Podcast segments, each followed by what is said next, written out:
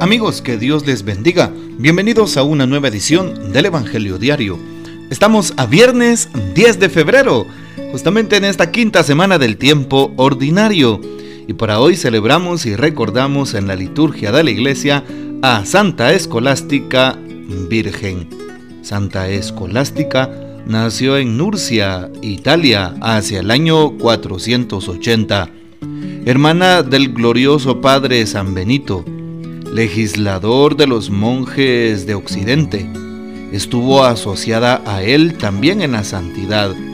Consagró su vida al Señor en las estribaciones de Monte Cassino, célebre monasterio fundado por San Benito. Murió un poco antes que su hermano en el año 547. Las religiosas benedictinas veneran a Santa Escolástica como su madre espiritual. Hoy entonces pedimos la poderosa intercesión de esta gran santa y mística, Santa Escolástica. Para hoy tomamos el texto bíblico del Evangelio según San Marcos, capítulo 7, versículos del 31 al 37. En aquel tiempo Jesús salió de la región de Tiro y vino de nuevo por Sidón, al mar de Galilea, atravesando la región de Decápolis le llevaron entonces a un hombre sordo y tartamudo, y le suplicaban que le impusiera las manos. Él lo apartó a un lado de la gente, le metió los dedos en los oídos y le tocó la lengua con saliva. Después, mirando al cielo, suspiró y le dijo, Efetá, que quiere decir ábrete. Al momento se le abrieron los oídos, se le soltó la traba de la lengua y empezó a hablar sin dificultad. Él les mandó que no lo dijeran a nadie, pero cuanto más se lo mandaba, ellos con más insistencia lo proclamaban, y todos estaban asombrados y decían, qué bien lo hace todo, hace oír a los sordos y hablar a los mudos.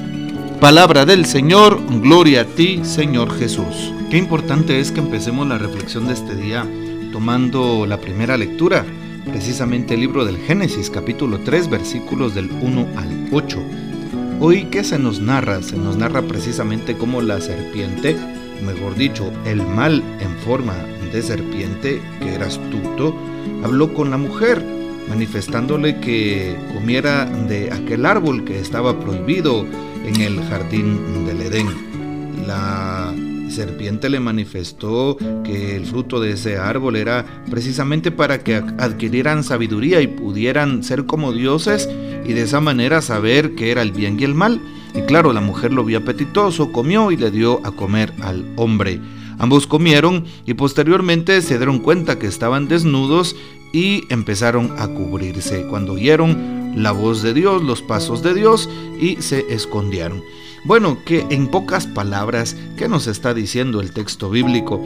El texto bíblico nos, eh, nos está mostrando cómo el hombre y la mujer cayeron en pecado, cómo el tentador hizo su trabajo, puso la trampa, puso en tentación a la mujer, al hombre, y aquellos caen por su ignorancia, caen precisamente en el pecado.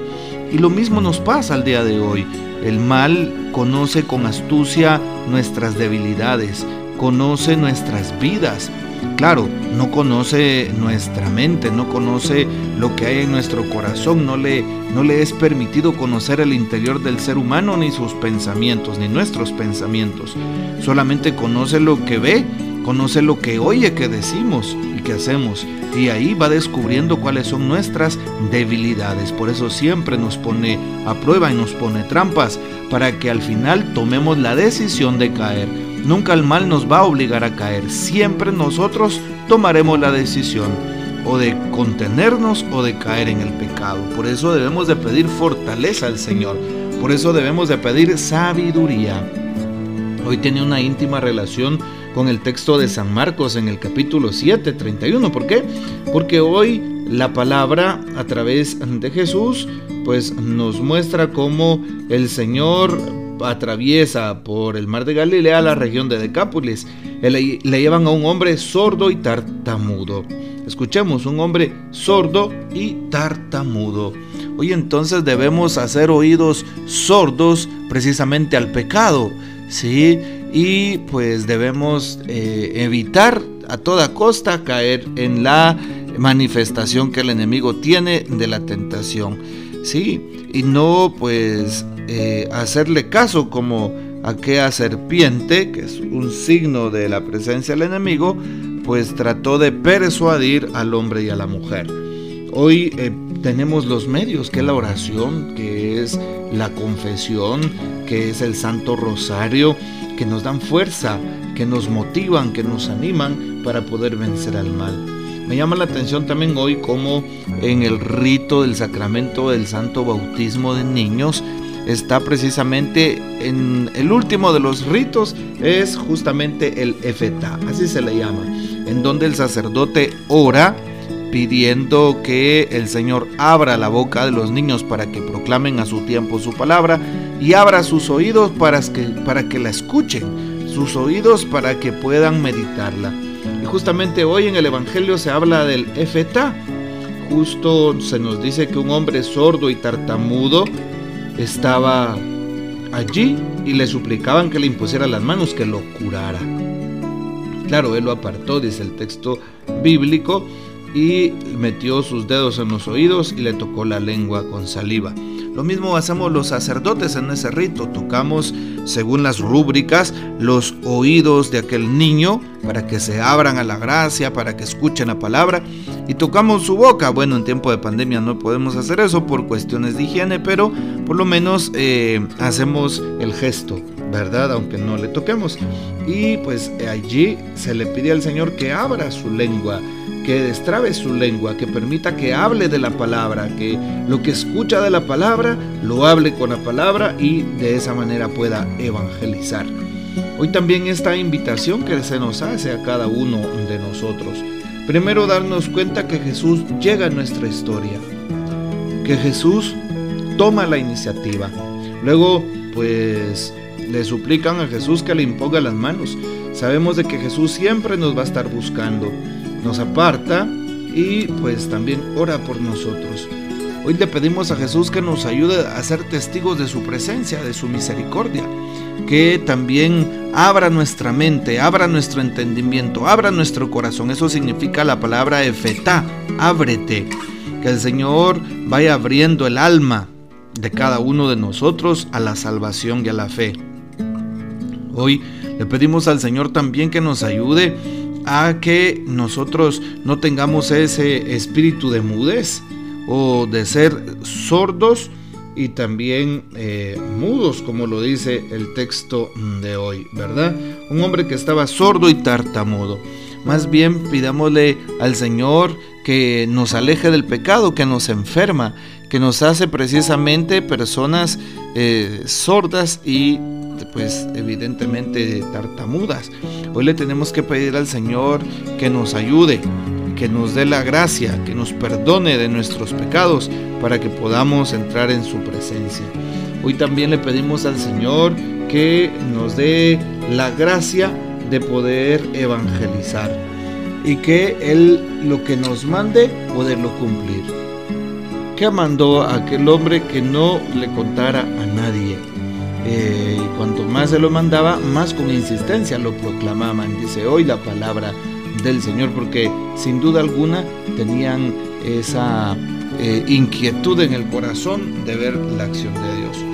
Hoy entonces el Señor abra nuestras bocas para que seamos evangelizadores, que el Señor abra nuestros corazones, nuestros oídos para que escuchemos a su vez su palabra y podamos proclamarla abiertamente al mundo, empezando por nuestro metro cuadrado casa con mi familia, alrededor con mis vecinos, con mis amigos, en mi trabajo, en la iglesia, donde quiera que me encuentre, que sea un testigo del amor de Dios, así como se oye. Hoy también le pedimos a Jesús que esté siempre de nuestro lado. ¿Qué pasaría con la reflexión del Papa Francisco? Escuchamos unos eh, breves comentarios de lo que nos dice para hoy el Papa. Sanar y devolver la dignidad. Pensemos en los muchos que Jesús ha querido encontrar, sobre todo personas afectadas por la enfermedad y la discapacidad, para sanarlas y devolverles su dignidad plena. Es muy importante que justo estas personas se conviertan en testigos de una nueva actitud que podamos llamar cultura del encuentro. Aquí están las dos culturas opuestas, la cultura del encuentro y la cultura de la exclusión, la cultura del prejuicio porque se perjudica y se excluye, la persona enferma y discapacitada precisamente a partir de su fragilidad, de su límite, puede llegar a ser testigo del encuentro, el encuentro con Jesús que abre a la vida y a la fe y el encuentro con los demás con la comunidad. En efecto, solo quien reconoce la propia fragilidad, el propio límite, puede construir relaciones fraternas y solidarias en la iglesia y en la sociedad. Es lo que nos decía el Papa precisamente en su discurso el 29 de marzo del año 2014. Bueno, pues le pedimos a nuestra Madre Santísima también que siga pidiéndole a Dios por cada uno de nosotros y que siempre estemos pendientes de crecer en la fe y sobre todo de este audio. El Señor les bendiga, que María Santísima nos guarde y que gocemos de la fiel custodia de San José. Y la bendición de Dios Todopoderoso, Padre, Hijo y Espíritu Santo, descienda sobre ustedes y permanezca para siempre. Amén. Comparte este audio y hasta mañana.